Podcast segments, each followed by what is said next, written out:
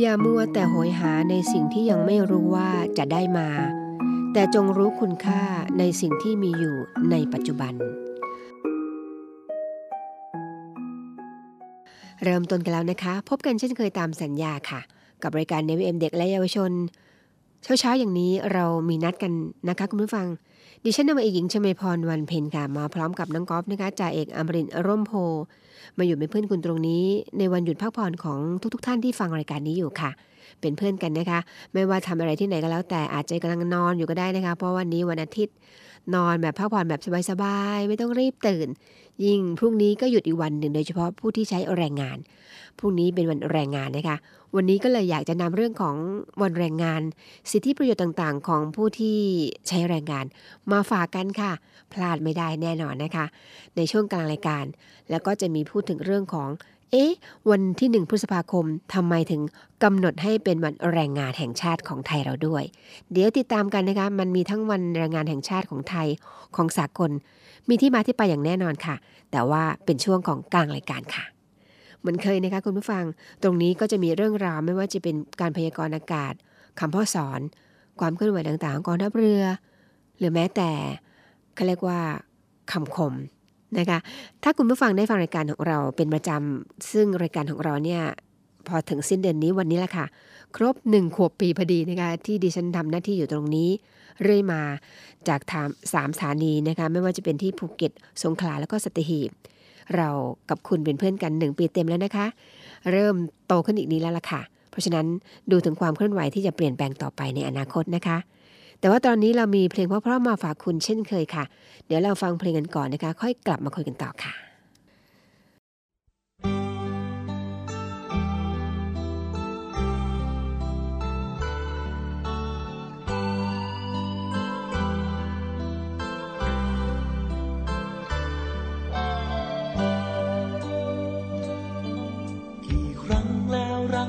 า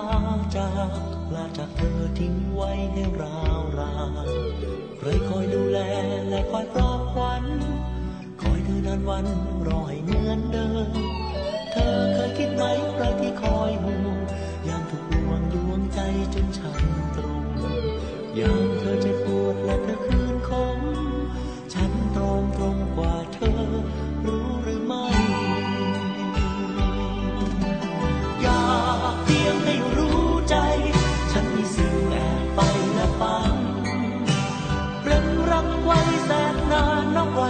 วันเธอจะจากฉันไป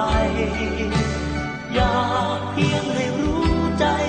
รู้ในสิ่งแอบไปละปัน รับรักไว้ลบรอยแค่นั้นฝากดวงใจกัน สักวันเธอคงจะรู้ดี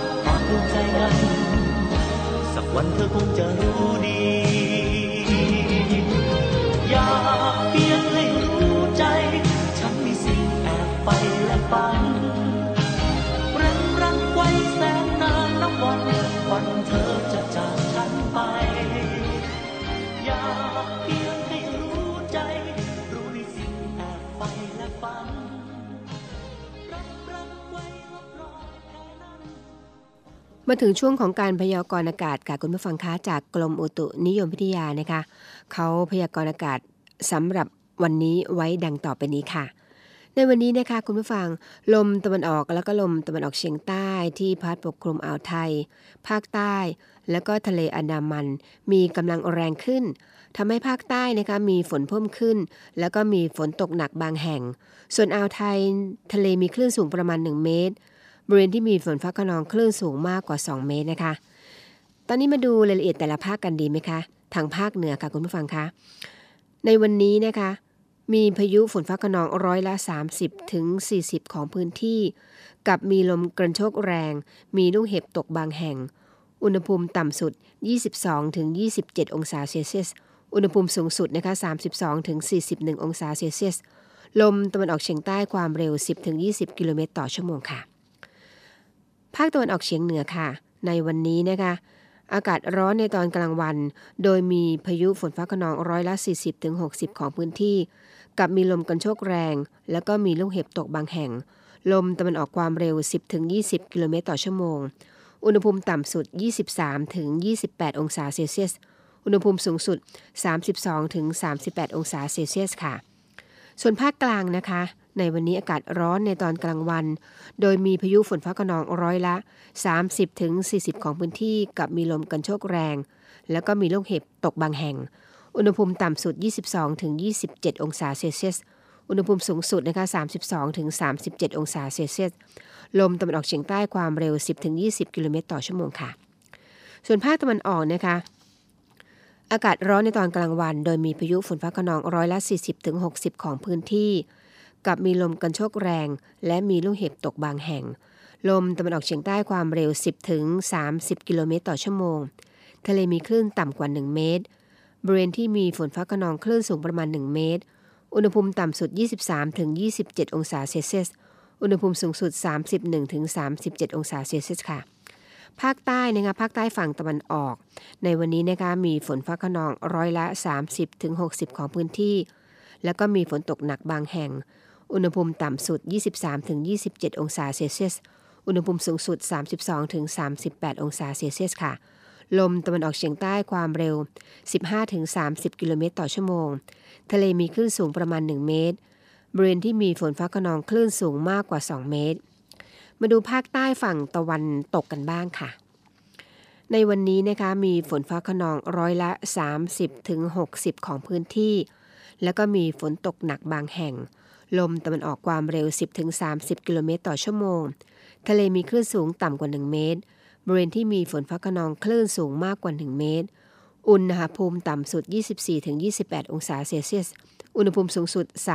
33-37 องศาเซลเซียสค่ะ กรุงเทพมหานครและปริมณฑลนะคะ ในวันนี้นะคะ อากาศร้อนในตอนกลางวัน โดยมีพายุฝนฟ้าขนองร้อยละ 30-40 ของพื้นที่ กับมีลมกระโชกแรงบางแห่ง ลมตะวันออกเฉียงใต้ความเร็ว 10-20 กิโลเมตรต่อชั่วโมง อุณหภูมิต่ำสุด 24-28 องศาเซลเซียส อุณหภูมิสูงสุด 30-37 องศาเซลเซียสค่ะ นี่ก็เป็นการพยากรณ์อากาศนะคะ จากกรมอุตุนิยมวิทยาสำหรับวันนี้นำมาฝากกันในช่วงแรก ๆ ของรายการค่ะ แต่ก่อนที่คุณผู้ฟังจะได้ฟังบทเพลงเพราะๆนะคะสลับสับเปลี่ยนกันไป ตอนนี้มาถึงคำพ่อสอน ประมวลพระบรมโชวาท และก็พระราชดำรัสเกี่ยวกับความสุขในการดำเนินชีวิตค่ะ ชีวิตของแต่ละคนจะต้องประกอบด้วยสิ่งใดสำหรับให้มีชีวิตอยู่ได้ ถ้าเราคิดสักหน่อยว่า เรามีร่างกายที่จะต้องอุ้มชูตนเอง คือหมายความว่า ทุกวันนี้เราจะต้องหาอาหารมาเลี้ยง ถ้าไม่มีอาหารเลี้ยงร่างกายนี้เป็นเวลาหนึ่ง ก็ทำให้ร่างกายสู้ผอม และอ่อนเพลียลงไป ไม่มีทางที่จะทำงานทำการใด ๆ หรือแม้จะทำงานที่ไม่ใช่เป็นงาน คือเล่นสนุกสนุกอะไรก็ตาม ก็ไม่ได้ทั้งนั้น คิดอะไรก็ไม่ออกดำเนินชีวิตไม่ได้ ถ้าไม่มีอาหาร ถ้ามองดูในแง่นี้ เพียงอาหารที่มาใส่ท้อง ก็เป็นกิจการที่กว้างขวางอย่างมากมาย ทีนี้พูดกันว่า คนเราต้องทำมาหากิน ดูเป็นของที่สำคัญที่สุด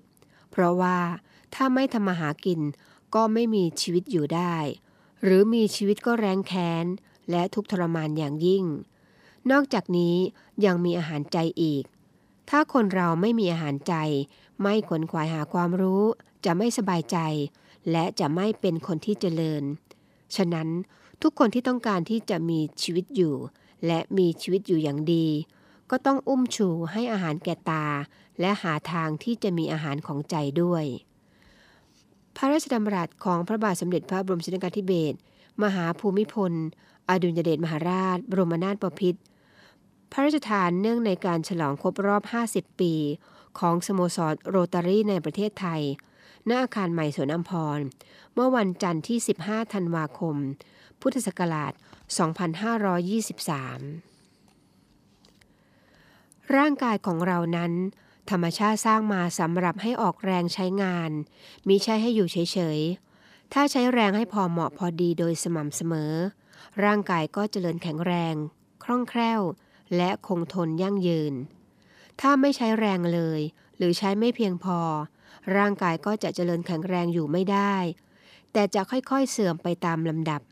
และหมดสมรรถภาพไปก่อนเวลาอันสมควร ดังนั้นผู้ที่ปกติทำการงานโดยไม่ได้ใช้กำลัง หรือใช้กำลังแต่น้อย จึงจำเป็นต้องหาเวลาออกกำลังกายให้พอเพียง กับความต้องการตามธรรมชาติเสมอทุกวัน มิฉะนั้นจะเป็นที่น่าเสียดายอย่างยิ่ง ที่เขาจะใช้สติปัญญาความสามารถของเขาทำประโยชน์ให้แก่ตนเอง และแก่ส่วนรวมได้น้อยเกินไป เพราะร่างกายอันกลับกลายอ่อนแอลงนั้น จะไม่อำนวยโอกาสให้ทำการงานโดยมีประสิทธิภาพได้ พระราชดำรัสของพระบาทสมเด็จพระบรมชนกาธิเบศร มหาภูมิพล อดุญเดชมหาราช บรมนาถบพิตรเพื่อเชิญไปอ่านในการประชุมสัมมนา เรื่องการออกกำลังกายเพื่อสุขภาพ เมื่อวันพุธที่ 17 ธันวาคม พุทธศักราช 2523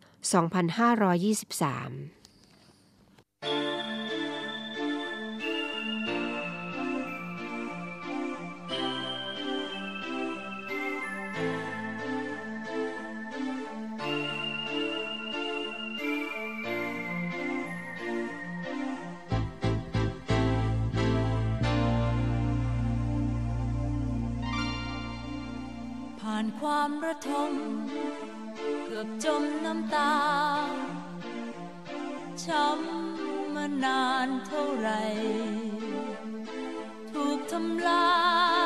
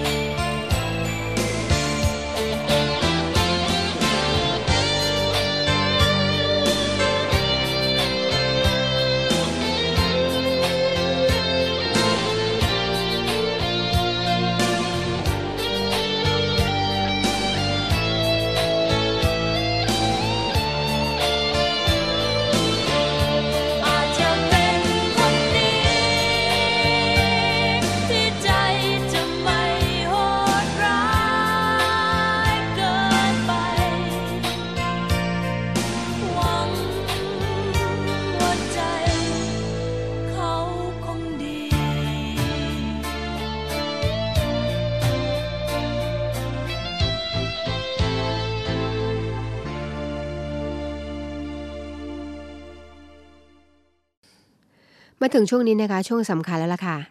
เกริ่นไปตอนต้นรายการนะคะว่า วันนี้จะนำเรื่องเรื่องสิทธิประโยชน์ เรื่องของวันแรงงาน เพราะว่าพรุ่งนี้ค่ะคุณผู้ฟัง พรุ่งนี้วันที่1พฤษภาคมเป็นวันแรงงานนะคะจะมาพูดถึงเรื่องนี้กันไม่ว่าจะเป็นประวัติความเป็นมาต่างๆนะคะว่าเอ๊ะทำไมถึงกำหนดให้วันนี้เป็นวันแรงงานวันแรงงานสากลอย่างเป็นอย่างไรทำไมประเทศไทยถึงกำหนดให้เป็นวันแรงงานในวันที่หนึ่งวันนี้ เรามาเริ่มจาก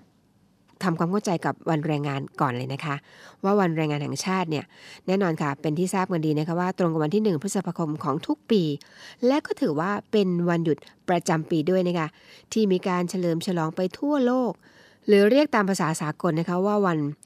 วันเมเดย์ค่ะแปลว่าคือเมเนี่ยแปลว่าเดือนพฤษภาคม ซึ่งเมื่อหยุดวันที่ 1 พฤษภาแล้วนะคะ ก็คือวันแรกของเดือนนั่นเอง จึงกลายเป็นวันเมเดย์ ที่กลุ่มผู้ใช้แรงงานจะรู้นะคะว่า ถึงเวลาที่พวกเขาเนี่ยจะได้หยุดใช้แรงงานกันแล้วนะคะ เราจะพาคุณไปย้อนประวัติความเป็นมาของวันแรงงานแห่งชาติค่ะ ทั้งสากล แล้วก็วันแรงงานในประเทศไทยนะคะเพื่อเป็นการยกย่อง แล้วก็ชี้ค่ะ ชี้ให้เห็นถึงความสำคัญของแรงงานค่ะคุณผู้ฟัง เพื่อให้เกิดการพัฒนาทั้งในคุณภาพ แล้วก็ความเป็นอยู่ ตลอดจนนะคะ สิทธิอันชอบธรรมที่ผู้ใช้แรงงาน สมควรจะได้รับการดูแล แล้วก็เอาใจใส่อย่างจริงจัง แรงงานที่สำคัญนะคะถ้าไม่มีแรงงานเนี่ย รับรองว่าเศรษฐกิจดำเนินไปได้ยากแน่นอนค่ะ เอานะคะมาพูดถึงประวัติวันแรงงานแห่งชาติ หรือว่าวันเมเดย์กันก่อนค่ะ ในอดีตนะคะประเทศในแถบยุโรปเนี่ยจะถือเอาวันเมเดย์หรือว่า1พฤษภาคมเนี่ยเป็นวันเริ่มต้นฤดูใหม่ทางเกษตรกรรมค่ะ ในวันนี้นะคะก็จะมีพิธีเฉลิมฉลอง ขอให้ปลูกพืชได้ผลดี รวมถึงนะคะ ขอให้ประชาชนอยู่เย็นเป็นสุข การเฉลิมฉลองนี้นะคะ ก็จะมีการให้ดอกไม้ร้องเพลง เต้นรำไปรอบๆก็เรียกว่าเป็นการเต้นรำรอบเสาที่ประดับไปด้วยช่อดอกไม้ แล้วก็ลิบบินเขาเรียกว่าเสาเมโพรนะคะเมื่อวันเวลาผ่านไปกับคุณฟัง ระบบอุตสาหกรรมก็เริ่มเข้าสู่หลายประเทศ จึงเปลี่ยนเป็นวันหยุดตามประเพณีทั่วไป โดยมีวัตถุประสงค์นะคะเพื่อเตือนใจให้ประชาชนเนี่ยเห็นความสำคัญของผู้ใช้แรงงาน ที่เป็นผู้ขับเคลื่อนเศรษฐกิจของประเทศนะคะ จากนั้นนะคะในปีพุทธศักราช 2433 หลายประเทศทางตะวันตกค่ะ ได้มีการเรียกร้องให้ถือเอาวันที่ 1 พฤษภาคม เป็นวันแรงงานสากล ทำให้หลายประเทศนะคะได้เริ่มฉลองวันแรงงานเป็นครั้งแรก ในวันที่ 1 พฤษภาคม พุทธศักราช 2433 นั่นเองค่ะ แล้วก็สืบทอดมาจนถึงปัจจุบันนี้ค่ะคุณผู้ฟังแล้วก็มาพูดถึงวันแรงงานในประเทศเราบ้างนะคะ วันแรงงานในประเทศไทยค่ะ เขาบอกว่าอุตสาหกรรมไทยในสมัยก่อนค่ะคุณผู้ฟัง ได้เริ่มขยายตัวมากขึ้น ผู้ใช้แรงงานเนี่ยต่างก็มีปัญหาที่เพิ่มมากขึ้นนะคะ อีกทั้งปัญหาแรงงานก็ยังมีความซับซ้อน ยากที่จะแก้ไขได้โดยง่ายทำให้ในปีพุทธศักราช 2475 ค่ะ ซึ่งตรงกับสมัยท่านจอมพลปพิบูลสงคราม เป็นนายกรัฐมนตรีในประเทศไทยนะคะได้เริ่มมีการจัดการบริหารแรงงาน โดยเป็นการจัดสรรแล้วก็พัฒนาแรงงานตลอดจนคุ้มครอง แล้วก็ดูแลสภาพการทำงานของแรงงานด้วยค่ะ ตั้งแต่สมัยท่านแล้วนะคะ ทั้งนี้นะคะเพื่อเป็นการสร้างรากฐาน แล้วก็ส่งเสริมความสัมพันธ์ ระหว่างนายจ้าง ลูกจ้างให้ดีขึ้นค่ะ ในวันที่ 20 เมษายน พุทธศักราช 2499 นะคะคณะกรรมการจัดงานที่ระลึกแรงงานเนี่ยได้จัดประชุมขึ้น โดยมีความเห็นตรงกันค่ะว่า ควรกำหนดให้วันที่ 1 พฤษภาคม เป็นวันที่ระลึกถึงแรงงานไทย จึงได้มีหนังสือถึงนายกรัฐมนตรีนะคะทำให้นับตั้งแต่นั้นมาค่ะ วันที่ 1 พฤษภาคมเป็นวันกรรมกรแห่งชาติก่อนนะคะ จนต่อมาค่ะ ก็ได้เปลี่ยนชื่อเป็นวันแรงงานแห่งชาตินั่นเอง ในปี 2500 คุณผู้ฟังคะได้มีการประกาศใช้พรบกำหนดวิธีระงับข้อพิพาทแรงงาน ที่ได้กำหนดให้ลูกจ้างเนี่ยมีสิทธิหยุดงานในวันแรงงานแห่งชาติได้นะคะ แต่พรบฉบับนี้ก็มีอายุได้เพียง 18 เดือน ก็ถูกยกเลิกไปนะคะโดยมีการประกาศของคณะปฏิวัติฉบับที่ 19 มาแทนที่ แล้วก็ให้อำนาจกระทรวงมหาดไทยนะคะออกประกาศกำหนดเรื่องการคุ้มครองแรงงาน อีกทั้งนะคะยังกำหนดให้มีวันกรรมกร เป็นวันหยุดตามประเพณีด้วย แต่เนื่องด้วยสถานการณ์บ้านเมืองในขณะนั้นค่ะคุณผู้ฟัง มีความไม่แน่นอนนะคะจึงมีคำชี้แจงออกมาในแต่ละปี เพื่อเป็นการเตือนในจ้าง ให้ลูกจ้างเนี่ย หยุดงานในวันที่ 1 พฤษภาคม โดยในบางปีนะคะก็ได้มีการขอร้องไม่ให้มีการเฉลิมฉลอง เพื่อความสงบเรียบร้อยของบ้านเมืองด้วยล่ะค่ะ จนกระทั่งเมื่อถึงปี 2517 นะคะ ได้เปิดโอกาสให้มีการเฉลิมฉลองตามสมควร โดยได้มอบหมายให้กรมแรงงานนะคะ ซึ่งขณะนั้นก็สังกัดกระทรวงมหาดไทย จัดงานฉลองวันแรงงานแห่งชาติขึ้น ที่สวนลุมพินี ภายในงานได้มีการจัดให้มี พิธีทำบุญตักบาตรนะคะ มีนิทรรศการการแสดงความรู้ตลอดจนกิจกรรมอื่นๆ อีกมากมายนะคะ นี่ก็คือเรื่องราวของวันแรงงานในประเทศไทยแล้วนั่นเองค่ะ และตอนนี้นะคะยังไม่หมดแค่นี้ค่ะคุณผู้ฟัง เดี๋ยวเราเบรกฟังเพลงเพราะๆนะคะ คราวนี้เรามาดูสิทธิประโยชน์ กฎหมายแรงงานว่ามีอะไร วันหยุดแบบไหนมีค่าตอบแทนอย่างไรบ้างนะคะ มีค่าจ้างเท่าไหร่ในวันหยุดวันไม่หยุดลาได้อย่างไรบ้าง เดี๋ยวติดตามกันค่ะ แต่ตอนนี้เรา ฟังเพลงเพราะๆกันก่อนค่ะ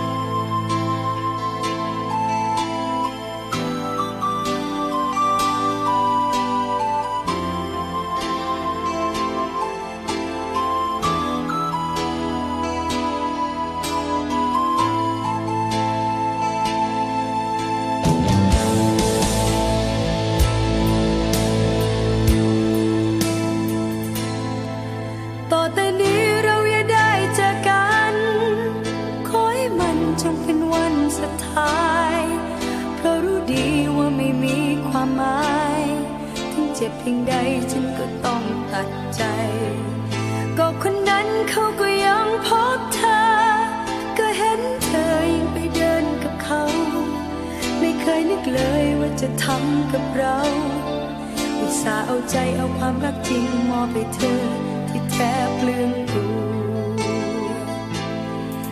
อยากให้เธอลองมาเป็นให้ไม่เห็นได้มาเจอแบบฉันบ้าง จะได้รู้ว่าที่ทำยังไง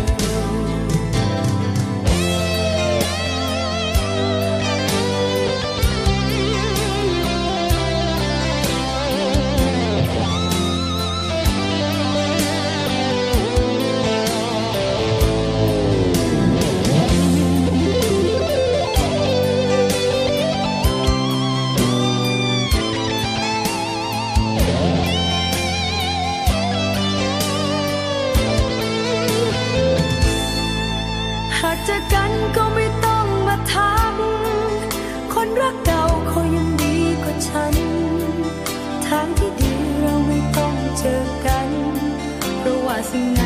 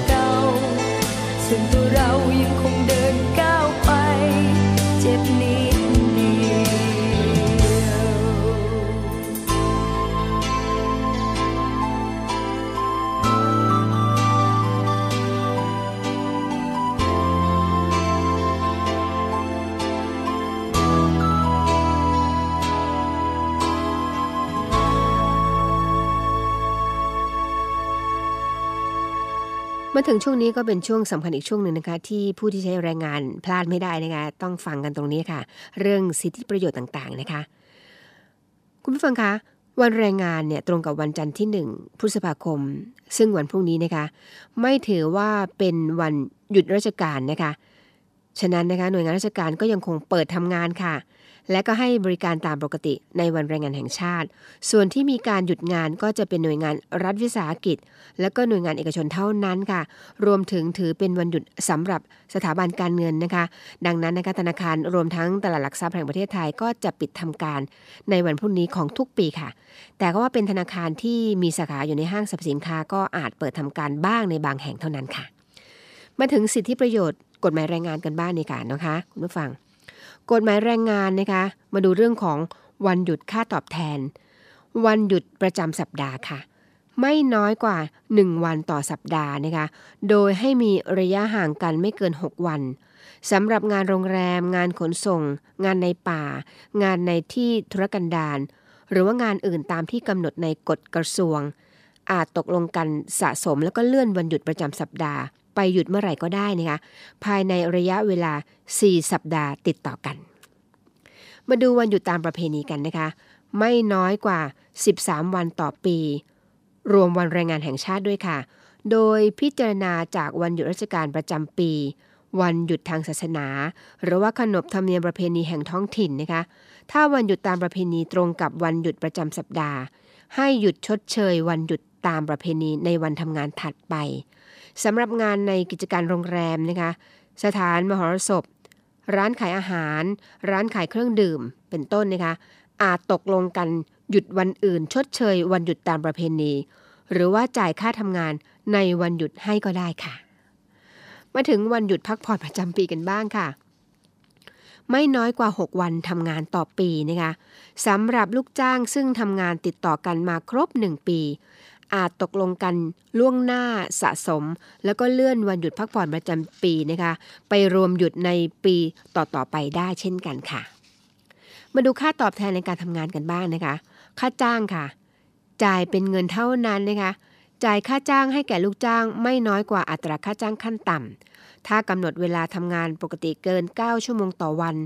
ให้จ่ายค่าตอบแทนแก่ลูกจ้าง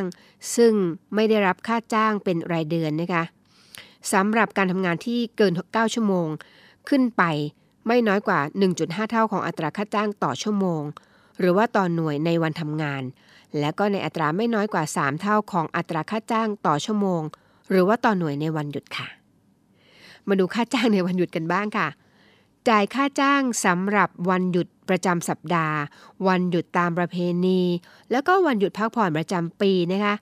ยกเว้นลูกจ้างรายวัน รายชั่วโมง หรือว่าตามผลงานไม่มีสิทธิ์ในได้รับค่าจ้างในวันหยุดประจำสัปดาห์ค่ะ ค่าจ้างในวันลานะคะจ่ายค่าจ้างในวันลาป่วยไม่เกิน 30 วันทำงานต่อปี จ่ายค่าจ้างในวันลาเพื่อทำหมัน จ่ายค่าจ้างในวันลาเพื่อรับราชการทหารไม่เกิน 60 วันต่อปี จ่ายค่าจ้างในวันลาเพื่อคลอดบุตรไม่เกิน 45 วัน ต่อคลอดหนึ่งนะต่อคันหนึ่งนะคะ นี่ก็คือเรื่องราวที่เป็นเขาเรียกว่าเป็นกฎหมายและเป็นสิทธิประโยชน์ของผู้ใช้แรงงาน เพราะฉะนั้นเรื่องแบบนี้ดิฉันดิฉันหวังว่านะคะ อยากจะให้ผู้ที่ใช้แรงงานได้รู้โดยละเอียดเราจะได้พูดง่ายว่าไม่ถูกเอาเปรียบนะคะ เป็นความห่วงใยที่รายการในวิเอ็มเด็กและเยาวชนนำมาฝากเป็นความรู้ตรงนี้ซึ่งควรจะรู้ไว้ค่ะ เดี๋ยวเราเบรกฟังเพลงกันนะคะ กลับมาคุยกันต่อในช่วงท้ายของรายการแล้วล่ะค่ะ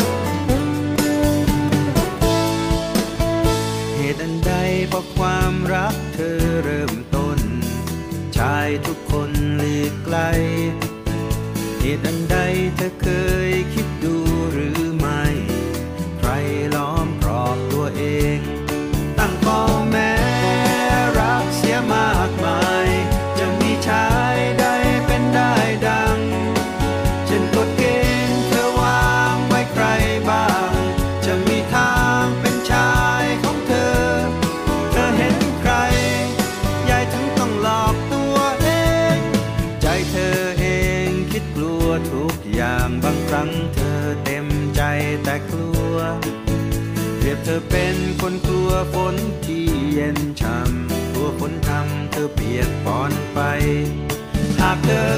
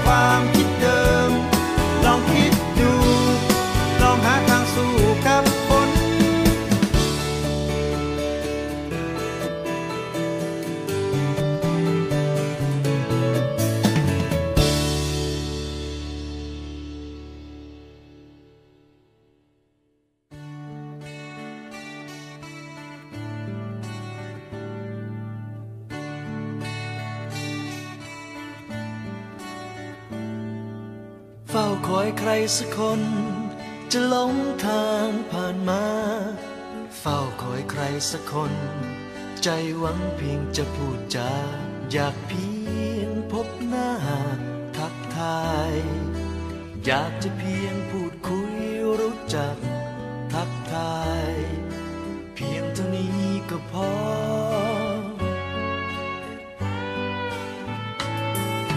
เฝ้าคอยใครสักคน เขาใจเดียวกับเรา เฝ้าคอยใครสักคน ไม่หวังอะไรจากเขาแค่เรา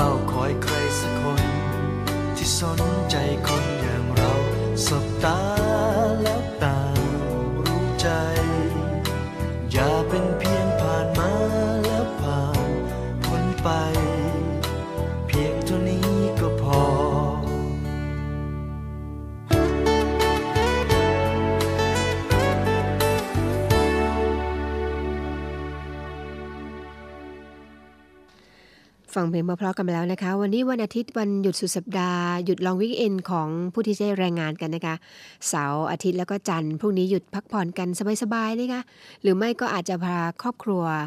ไปเที่ยวพักผ่อนกันนะคะ ไปรับประทานอาหารนอกบ้าน เป็นความสุขค่ะพักบ้างนะคะทำงานเยอะแล้ว ช่วงนี้ผู้ที่ได้แรงงานพักกันบ้างดีกว่านะคะ แต่ผู้ที่ทำงานในส่วนของราชการก็ต้องทำงานตามปกตินะคะในวันจันทร์ค่ะมาถึงความเคลื่อนไหวของกองทัพเรือกันบ้างดีกว่าก่อนผู้ฟังคะเริ่มจาก ความเคลื่อนไหวแรกเลยนะคะ เรือรบกองทัพเรือสหรัฐจำนวนสี่ลำค่ะ ได้เยือนเมืองท่าจังหวัดชนบุรีของประเทศไทยเรานะคะ เพื่อเป็นการส่งเสริมความสัมพันธ์กับมิตรประเทศ กองทัพเรือไทยค่ะได้มอบหมายให้ กองเรือปฏิบัติการทัพเรือภาคที่หนึ่ง ส่งเรือหลวงบางปะกงลาดตระเวนเพื่อปรากฏตัวนะคะให้เรือรบกองทัพเรือสหรัฐ สังเกตเห็นในทันที เมื่อเรือรบของกองทัพเรือสหรัฐทั้งสี่ลำเดินทางเข้าน่านน้ำไทย ในพื้นที่รับผิดชอบของทัพเรือภาคที่หนึ่งทดลองการติดต่อสื่อสารนะคะแสดงออกถึงความต้อนรับ และก็ความสัมพันธ์อันดีระหว่างกองทัพเรือทั้งสองประเทศค่ะ นี่ก็เป็นความเคลื่อนไหวหนึงนะคะ นอกจากนั้นค่ะคุณผู้ฟังคะ โรงพยาบาลอภกรกิติวงศ์ฐานทัพเรือสัตหีบนะคะ โดยแผนกส่งเสริมสุขภาพจิต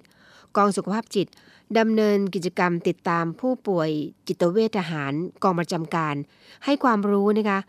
ประเมินความเครียด ติดตามอาการ ก่อนตรวจรักษาทางการแพทย์ในรูปแบบของแพทย์ทางไกล ให้คำปรึกษาโดยจิตแพทย์นะคะผู้เชี่ยวชาญ จะให้คำปรึกษา วินิจฉัยสุขภาพโดยการพูดคุย แล้วก็สอบถามอาการผู้ป่วยผ่านกล้องวิดีโอนะคะเพื่อใช้ประกอบการวินิจฉัย แล้วก็การรักษาอย่างต่อเนื่อง เป็นไปตามมาตรฐานนะคะของการดูแลผู้ป่วยก็เรียกว่า HA Part 3การดูแลผู้ป่วยณการแพทย์ทางไกลนั่นเองค่ะ เป็นการตอบสนองนโยบายของท่านผู้บัญชาการทหารเรือในการยกระดับคุณภาพชีวิตของกำลังพลกองทัพเรือนะคะณกองพันพยาบาล กรมสนับสนุน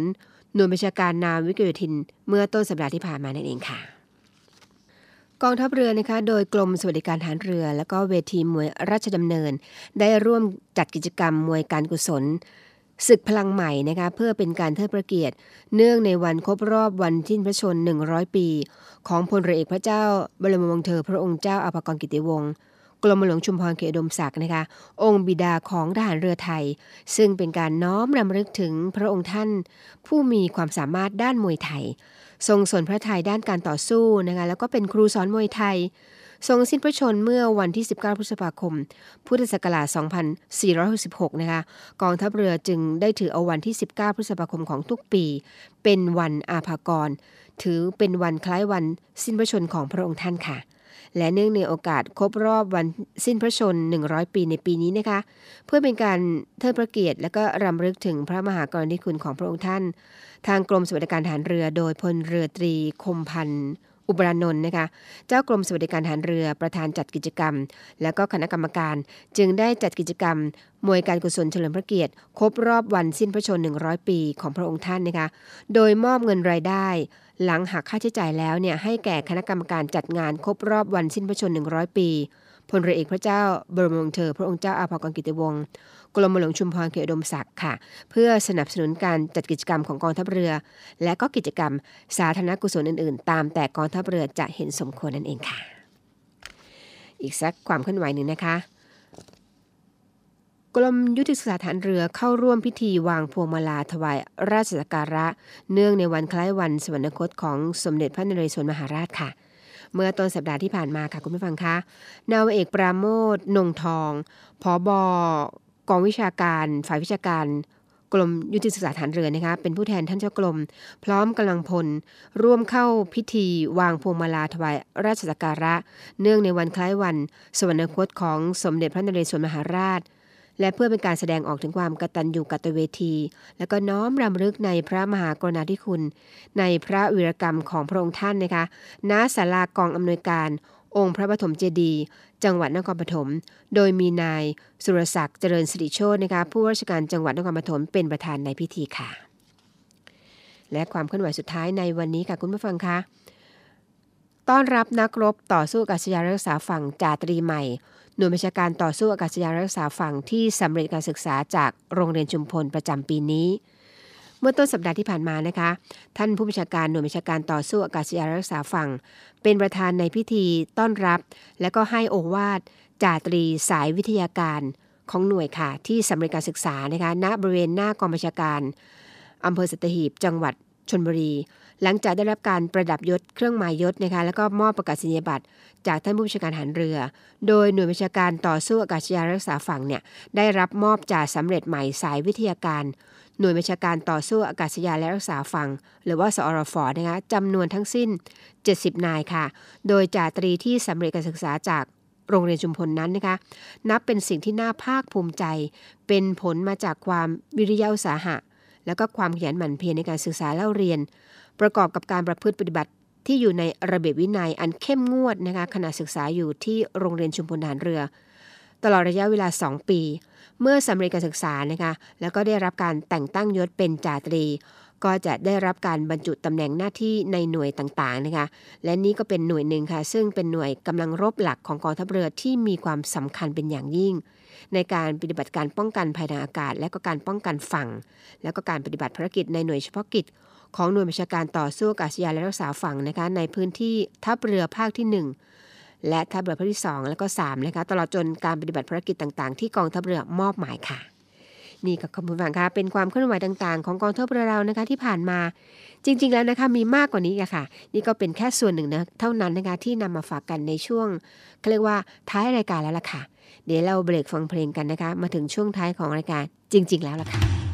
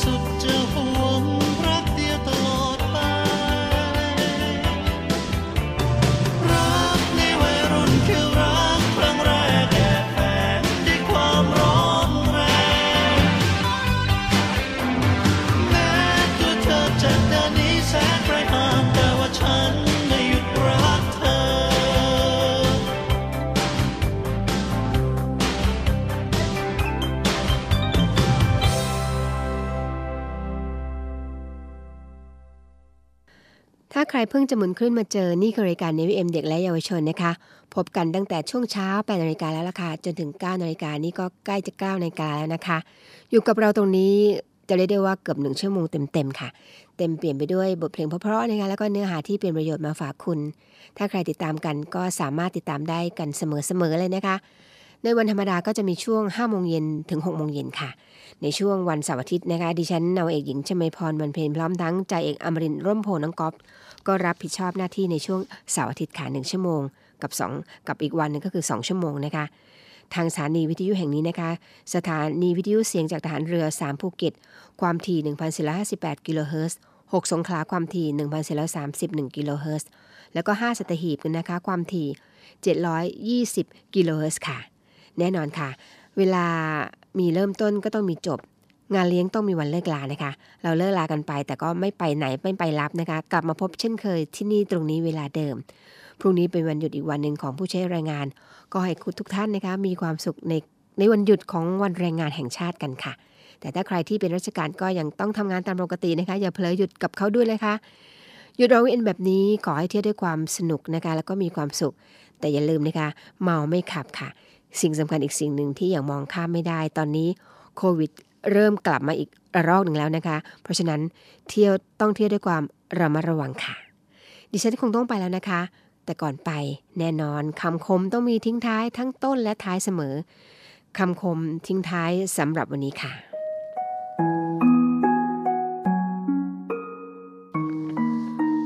บัวที่โผล่พ้นน้ำย่อมพ้นภัยจากสัตว์น้ำฉันใด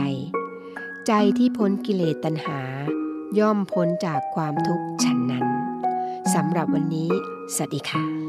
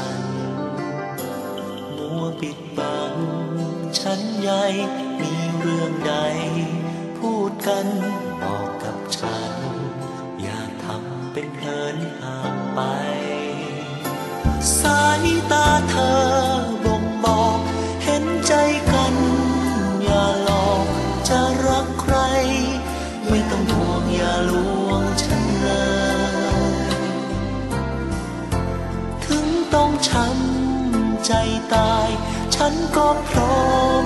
ยอมตาย เพราะเป็นเธอ อย่างไรทนได้เสมอ ร้องอย่าร้องไห้เสียน้ำตา หากจะรักเขาก็จงลืมฉัน จะต้องหักใจ ปวดร้าวทำไม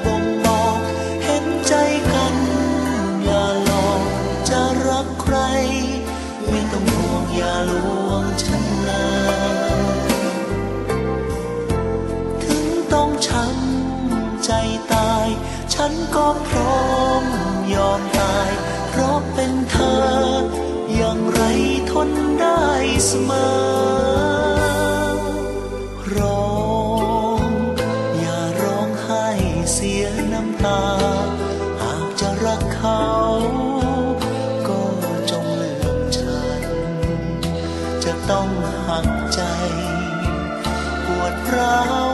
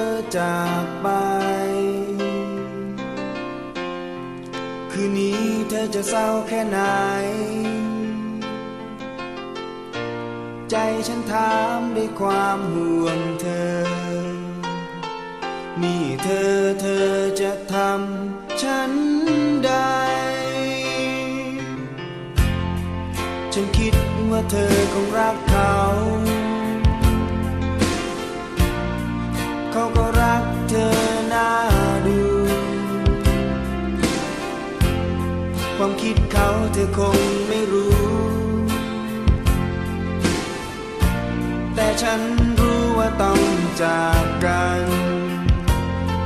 ก็เขาเขาคนนั้นคือฉัน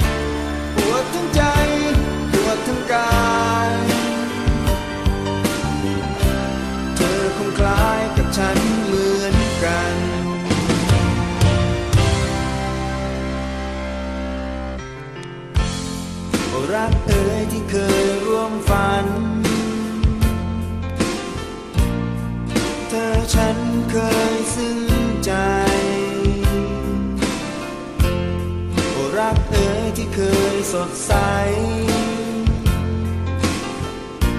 คงเหลือไว้แค่เพียงครั้งหนึ่ง